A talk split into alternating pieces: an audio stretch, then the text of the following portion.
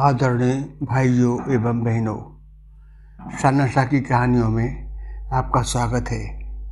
आज मैं आपको सेवेंटी वन वहाँ संस्करण सुनाने जा रहा हूँ। कहानी में सेवा समर्पित जीवन पर प्रकाश डाला गया है। आगे, बेंगलोर के पास एक छोटे से गाँव में एक ब्राह्मणी अपनी लड़की मोहनन पुत्तुर स्वामी के साथ रहती थी।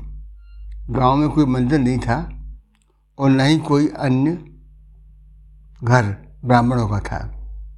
इसलिए नृत्य का जो दान गाँव वाले निकालते, सब इसी परिवार को भेंट करते। जिससे परिवार का पालन पोषण चल रहा था।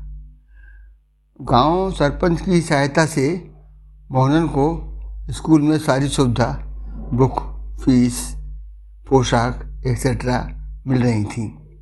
बालक मेधावी था, अतः खूब मन लगाकर विद्या अध्ययन करता था। एक दिन पड़ोस के गाँव से किसी ने मोहन को गाय भेंट देने को बुलाया। मोहन गाय, बछिया लेकर नदी के किनारे किनारे अपने गाँव, जो लगभग तीन किलोमीटर पर था लौट रहा था कि रास्ते में, रेत में कोई चमकीला सा लगभग ढाई इंची लंबा पत्थर दिखलाई पड़ा, जिसको कौतूहल वर्ष उठाकर बछिया के गले में बाँध दिया। आगे जाकर कई नगों का, कोई नगों का पारखी व्यक्ति ने रास्ते में मोहन से मुलाकात के दौरान पूछा कि क्या गाय बेचोगे मना करने पर बोला कि, बच्चा के गले में जो पत्थर बाँध रखा है, इसी को बेच दो फिर। मोहनन ने कहा कि, इस पत्थर को क्या बेचना? आप वैसे ही ले लें। लेकिन नगों की पारखी ने कहा कि, भाई, ब्राह्मणों को हम दान देते हैं, लेते नहीं हैं। आप मूल बतलाएँ। प्रत्युत्तर में मोहन ने अनुमान से दस रुपये मूल देने को कहा।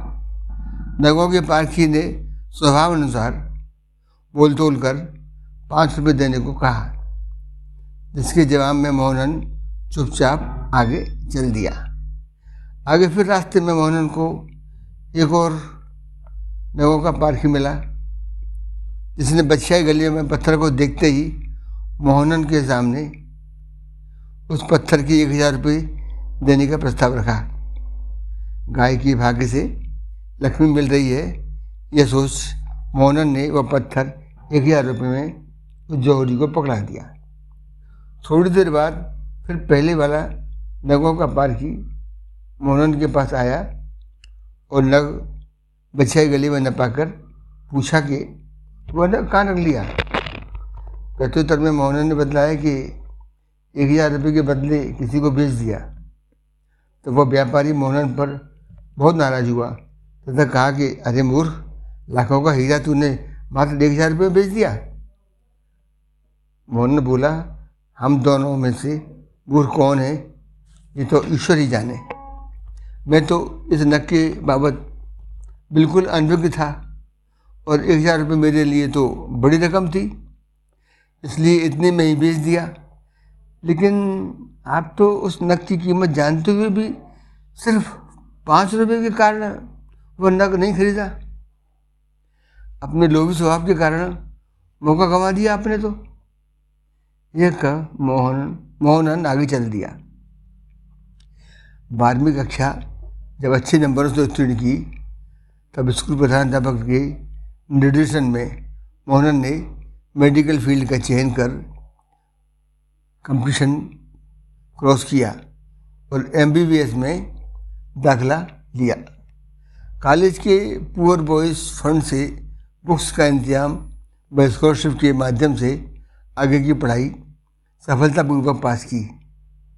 आगे एमडी करने के उपरांत कॉलेज डीन की सलाह पर विदेश में विशेष अध्ययन के लिए मोहन का आगे फिर स्कॉलरशिप के सहारे अमेरिकन यूनिवर्सिटी वाशिंगटन में फिर एक बार ईश्वर ने मौका दिया। वहाँ रिसर्च डिपार्टमेंट में विद्या अध्ययन के उपरांत जॉब मिल गया था। वक्त के साथ मोहनन माँ को भी अपने साथ अमेरिका ले गया। उसके टैलेंट और कठोर परिश्रम के कारण रिसर्च डिपार्टमेंट का हेड के पद पर नियुक्ति हुई। कई रिसर्च के उपरांत एक बार वहाँ महामारी फैल गई। यूनिवर्सिटी द्वारा उससे आग्रह किया कि वह कोई वैक्सीन खोजे। उसके लिए उसको सारे साधन उपलब्ध कराई गई। लगभग छः माह तक रात दिन एक करने की करके पूरी तन्मयता से मोहनन अपने काम में लीन हो गया। एक दिन खाना खाते वक्त मोहनन ने माँ से पूछा, माँ, खाने में नमक नहीं डाला क्या? प्रत्युत्तर में माँ ने पूछा कि, क्या आज तेरी रिसर्च पूरी हो गई है क्या?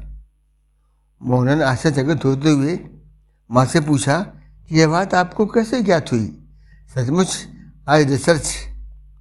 आपके आशीर्वाद से पूर्ण हो गई है। माँ ने अपने अनुभव के साथ मोहनन को बतलाया कि मैं तो लगभग छः मास से ही नमक नहीं डाल रही थी।